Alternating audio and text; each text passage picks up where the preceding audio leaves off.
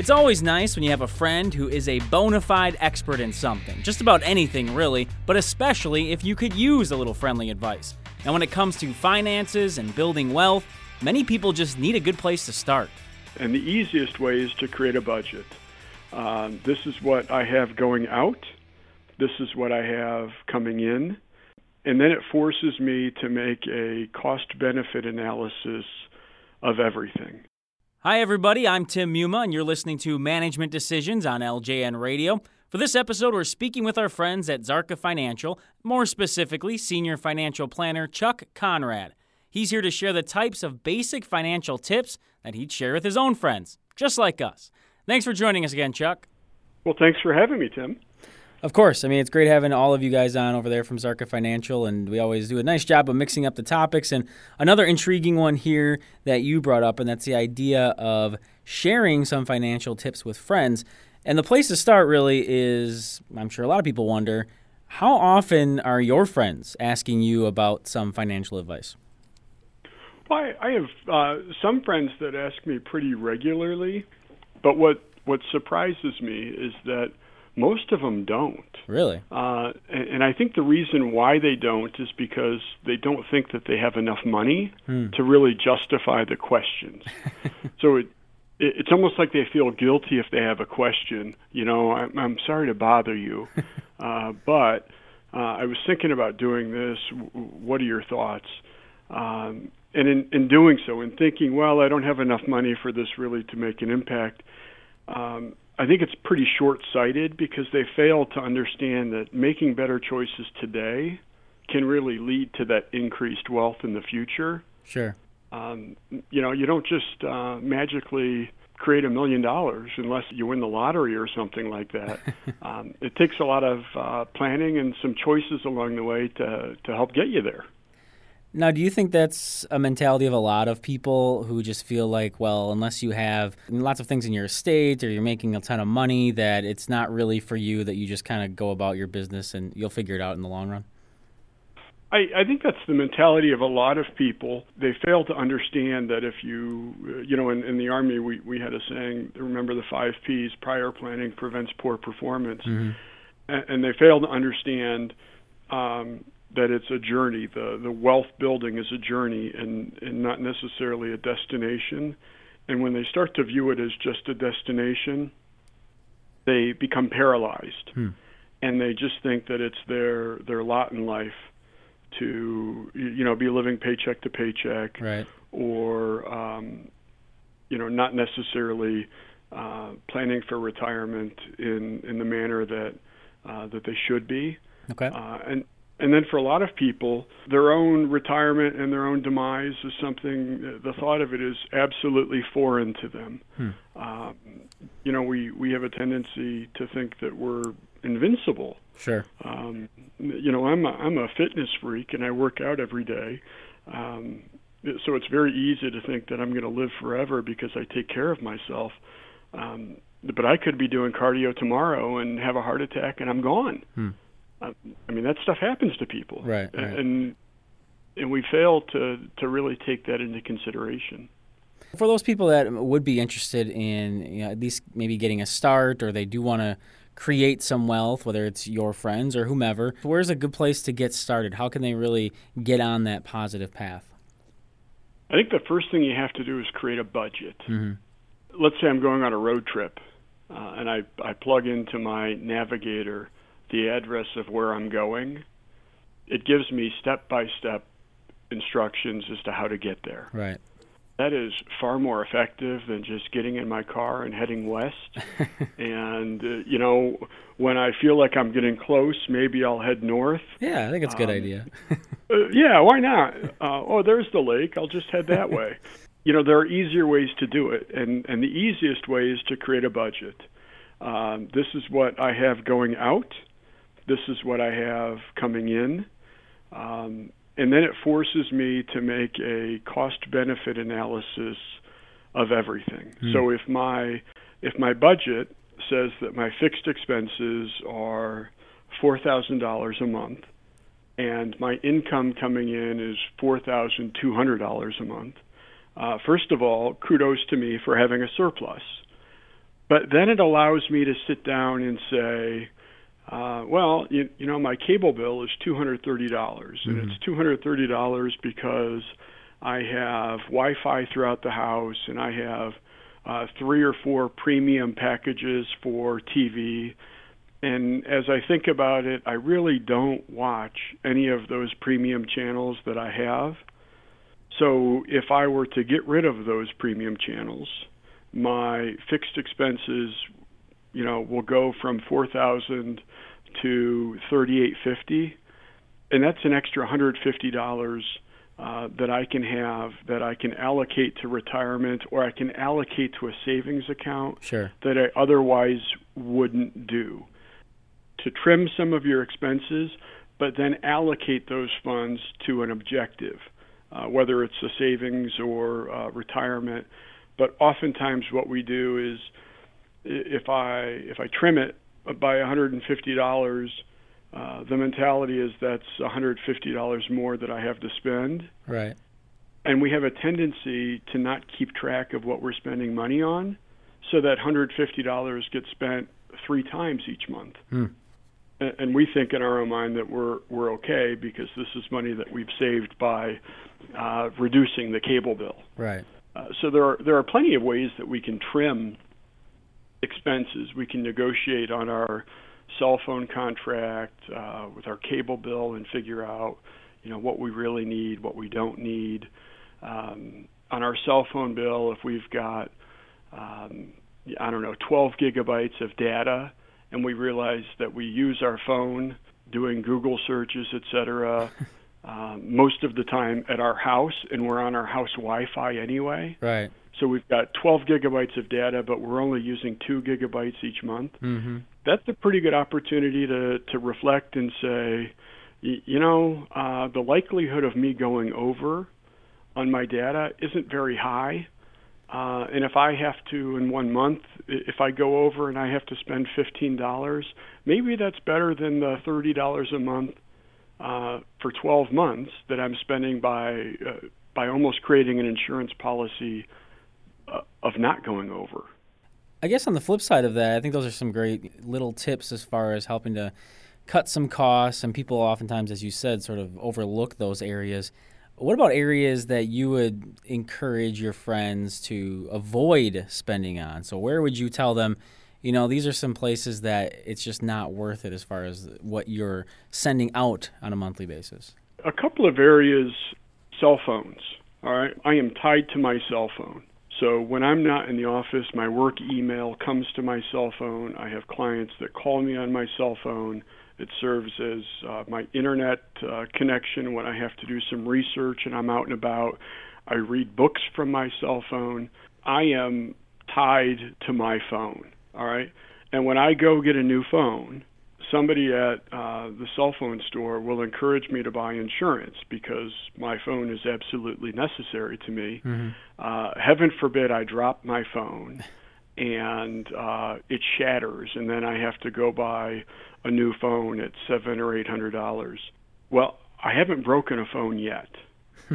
All right. Now I know there are people out there who have, and I have uh, a screen protector, and I have uh, a case that I can put my phone in. Uh, I haven't broken a phone yet. Now my phone has died on me before Hmm. uh, because it was too old, but it, it really doesn't make sense to me to spend that money on a warranty for my phone to increase my monthly expenses or to pay a significant amount of pocket uh, out of pocket up front Mm-hmm. for an event that isn't likely to happen. Hmm. Okay. And when it does happen, now, you know, having had this conversation, I'm pretty sure that um, I'm going to drop my phone today and Oh, it's going to sure. shatter. Yep. yep. Um, so let's say that happens, and I go to my uh, cell phone provider and say, I need a new phone. Uh, the one time expense of that new phone, uh, or if I decide to, uh, you know, lump it into my, my monthly bill Mhm. uh, as they're, you know, quickly trying to get us to do um, to make it seem uh, less painful. It, it's much easier to, to overcome that initial burden than it is to you know, increase all of these expenses with these hidden costs uh, for insurance, et cetera, that uh, we may not need. Right. So if my cell phone breaks, then I've got money in savings because I've been budgeting properly. I can go buy a new phone. If my cell phone never breaks, then um, the money that I would have spent on insurance, um, you know, that goes into my savings account and it stays there. Right. Um, so extended warranties, um, even on electronics. If I go out and buy a big screen TV because the Cavs are in the playoffs and I have a feeling that this is your, their year and they're going to win it, um, and I go buy a big screen TV, they're they're you know going to want to sell me an extended warranty on it because you never know this this might uh, break. Well, if I've done my research on the the TV I'm buying ahead of time, uh, I should be buying a pretty high quality TV, and I should see the reviews out there saying that it it lasts a while, mm-hmm. and maybe I don't want to get caught up in um, paying uh, for that. You know, those those are funds that I could use to uh, allocate to a life insurance policy on myself or a long-term care insurance policy or add to my savings account if I don't have uh, much of a buffer in there. Those are things that I, I wouldn't spend money on. Uh, another thing that I wouldn't spend money on, you know, people think that the American dream is home ownership and uh, it's really a status symbol as to how big your house is. Hmm. Uh, so they, they spend an awful lot of money on a house that they probably don't need all of that space, but it makes them look wealthy if they have rooms that they're not using. You know, well, we can have 10 people as guests come over to our house because we have the space. Right. And the likelihood of having 10 people as guests, you know, maybe once every three years it happens. Uh, well, if that's the case, then they can, you know, get out air mattresses uh, and be uncomfortable for a day or two when I've got 10 people over. I don't believe in having a palace. Hmm. Uh, You know, I want I want a house because I don't I don't view a house as an asset. I view a house as a roof, and I want enough that has space for my family uh, to live together without necessarily being on top of one another. Right. But I I don't want I don't want different wings so that my 12 year old daughter can disappear in the west wing of the house, which might be, uh, you know, a couple of rooms that she has where she can hibernate in, um, and you never see her. I want, I want us to be forced to have to interact with one another, mm-hmm. and and so much money gets allocated to a bigger house with all this space, um, and that's money that could be used for. Um, increased savings or it could be used to fund retirement because most of us are are not prepared for retirement um, and are are really underfunding uh, what we need to um, for uh, our retirement. Right. So those those are a, a couple of the things that I wouldn't spend much money on. But then uh, I'm not Scrooge. We have to have money to spend things for fun. You know, what good is going to work every day and earning a living and paying off the mortgage and all of that if you're never allowed to have any discretionary funds? Mm-hmm. And and what I what I encourage people to do is uh, one of two things. Uh, number one, buy gift cards, prepaid gift cards that uh, each month, if you um, re, uh, refill it if you're if you're a big fan of um, of Chipotle or Starbucks, and you set in your budget that uh, you are going to allocate a hundred dollars to Chipotle or Starbucks a month, Right. and you go get a hundred dollar gift card.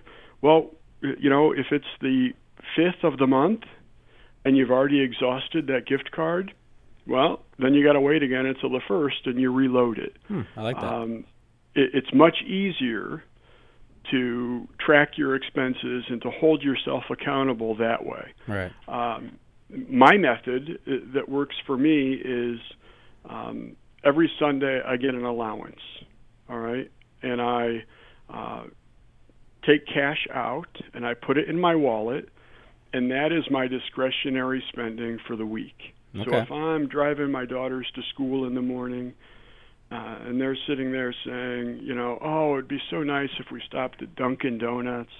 Uh, wouldn't that be great today, Dad? And I, I look in my wallet, and if I have $100 cash and it's a Monday, then maybe I'm likely to do that. But let's say there's $4 in cash in my wallet on a Thursday. Uh, you know, th- that means I have to make a tough decision. Do I Right. want to allocate the last $4 I have to uh, Dunkin' Donuts to put a smile on their faces, or do I need to hold on to this? And it, it causes me to make those cost benefit analysis, um, you know, those decisions, Mhm. and uh, hold myself accountable. And it, it really helps. Right. Otherwise, um, you know, we have a debit card, and you know we can stop at uh, at Dunkin' Donuts in the morning, and it's only eight dollars, and then I can go to Chipotle or Moe's for lunch, and it's twelve dollars. And then you know we're really not feeling like cooking, so we'll go out to dinner, but we gotta we gotta make it cheap, so it's eighteen dollars.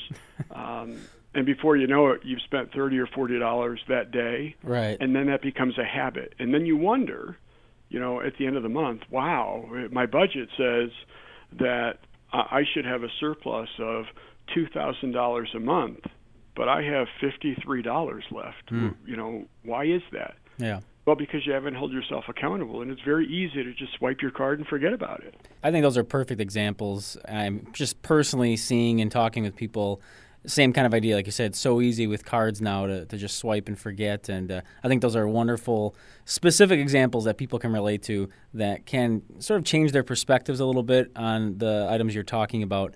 Uh, so I think it does hit home for them. You know, we're running out of time very quickly here, but I wanted to get to the last part of it, and that is that discussion on retirement. You alluded to it a couple times there, but as far as basic advice for your friends, if you guys were just chatting, what would you focus on in terms of retirement?